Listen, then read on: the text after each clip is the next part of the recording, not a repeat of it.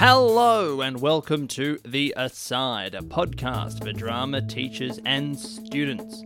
My name is Nick Waxman, and today we will be listening to an interview with Matthew Lutton, director of Bliss, playing at Malthouse Theatre in May. You are listening to part two of the interview. If you haven't listened to part one, I encourage you to go back and listen to that. Let's get on with the interview. Do you feel that the audience will experience a catharsis? The audience will, I think, experience a catharsis because uh, what Peter Carey has ultimately written is quite romantic. It's a pastoral, it's a return to nature.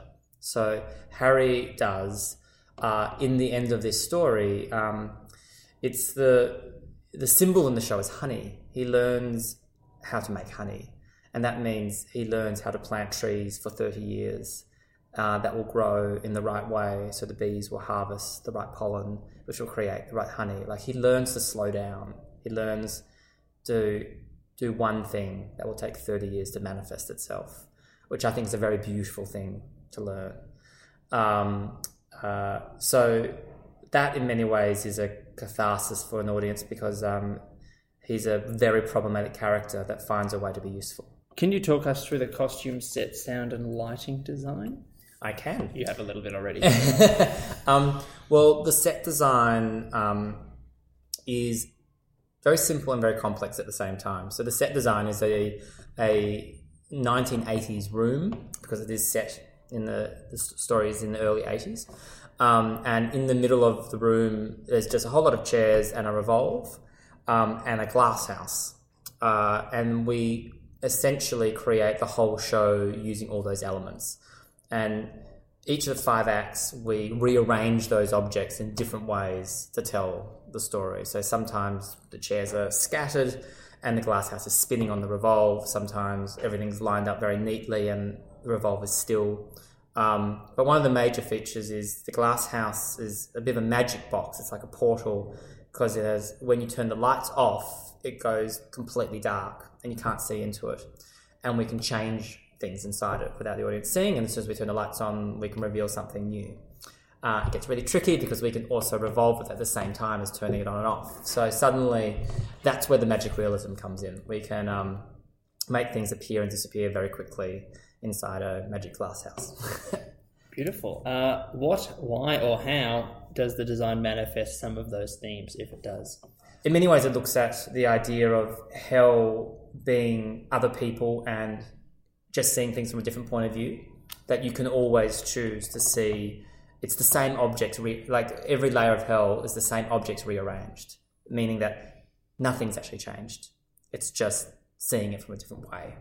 And so you can choose to see hell or you can choose to see heaven based on where you position those objects. So i think that the theme of um, choice and denial uh, and how you tell the story play out and how we set up the objects the creative team for Bliss is the same as the team you collaborated with for Picnic at Hanging Rock, Elephant Man, and Away. Could you talk about the significance of working again with this team on Bliss? Um, working with the same team often allows us to um, uh, go deeper into the ideas. So it means that there's a, a, shorthand between us when we're creating, and it means that um, we can often access more dreaming. Like a, this play is probably the most um, surreal out of those plays that we've got we've created, and to be able to work with a team where you have to come up with strange, wonderful, eccentric dreams on stage means it's often quite uh, personal, and you got to trust each other to go into that area. So I think um, we're able to uh, access that sort of strange, hallucinogenic Australia um, because we've already got a vocabulary setup of working together. And what are we going to be seeing in Bliss that we haven't yet seen in your other works? It is a different show uh, to Away and Elephant Man and Picnic at Hanging Rock um, in that it's it's got a lot more comedy in it. I haven't created a show which has got a uh, a sense of laughing out loud, loud more frequently. It, there's a, a, greater dark humor all the way through Bliss. Um, it's also um, it's there's more theatrically there's more layers going on in bliss a lot of the um, particularly picnic at hanging rock and elephant man were very clean shows. Like every, it was like one image per scene, and then blackout, and then a new image, blackout, a new image, blackout, and both those shows used very clean image making. This show is about overlapping, so it's usually got three images all happening at the same time. It's a hotel room plus a house plus a dance routine happening over the top of each other. So uh, I, I'm creating dreams in this show by multiple things happening on stage at the same time, which is not something I've done in those previous shows. You're saying there's dancing, like chorus, like ancient Greek chorus style unison movement, or just dancing? Um, there's I'm talking particularly about there's a dance number in the middle of the show when Harry's in the mental asylum. So uh, there's a big dance number when uh, Harry's supposed to have lost his certainty. He turns into an infant, basically. He re- regresses back to childhood. Um, and the way that we make Harry lose control and feel like he doesn't know what's going on in the world is there's a big dance number that he doesn't know the dance to. So everyone else is incredibly good at it. Uh, and he feels incredibly infantile and, and ashamed because he is, has no uh, vocabulary to join the dance. Okay. No connection to ancient Greek theatre. uh, and finally, can you tell us what teachers and students can expect from the design presentation that you will give on the Merlyn stage for Bliss?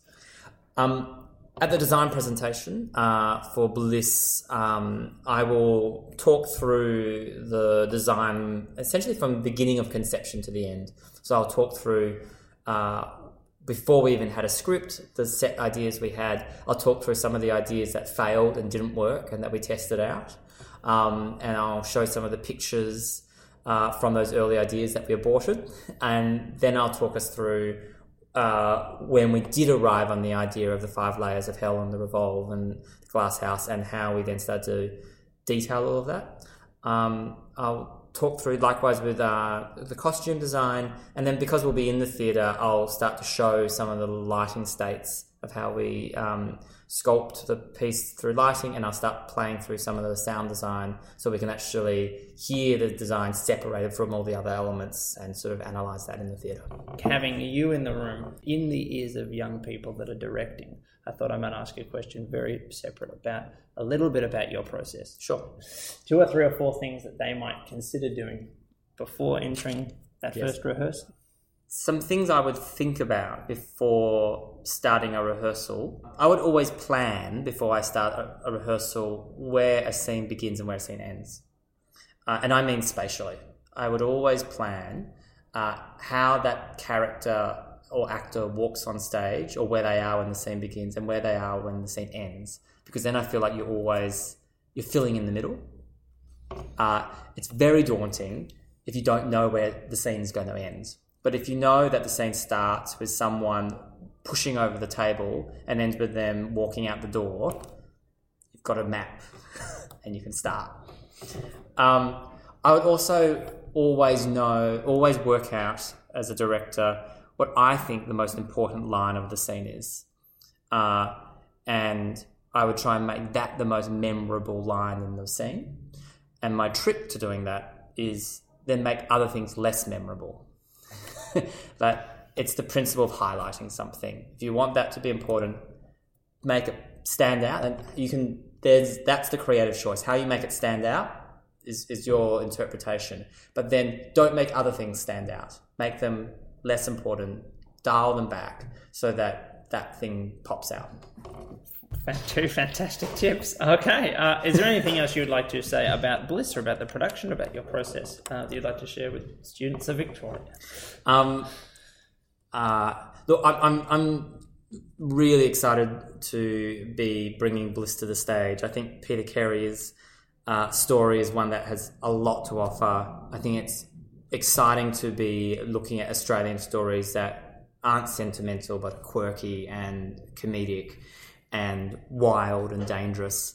Um, and I think we will have a lot to um, entertain, but also a lot to think about. Thank you very, very much for being here today. No worries. Thanks for having me.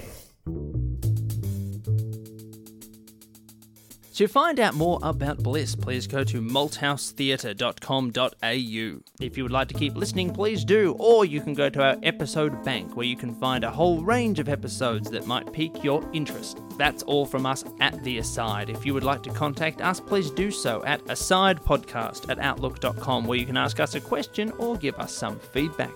Thank you to Eltham College for letting us record here and to Aaron Searle for providing the music. And thank you for listening.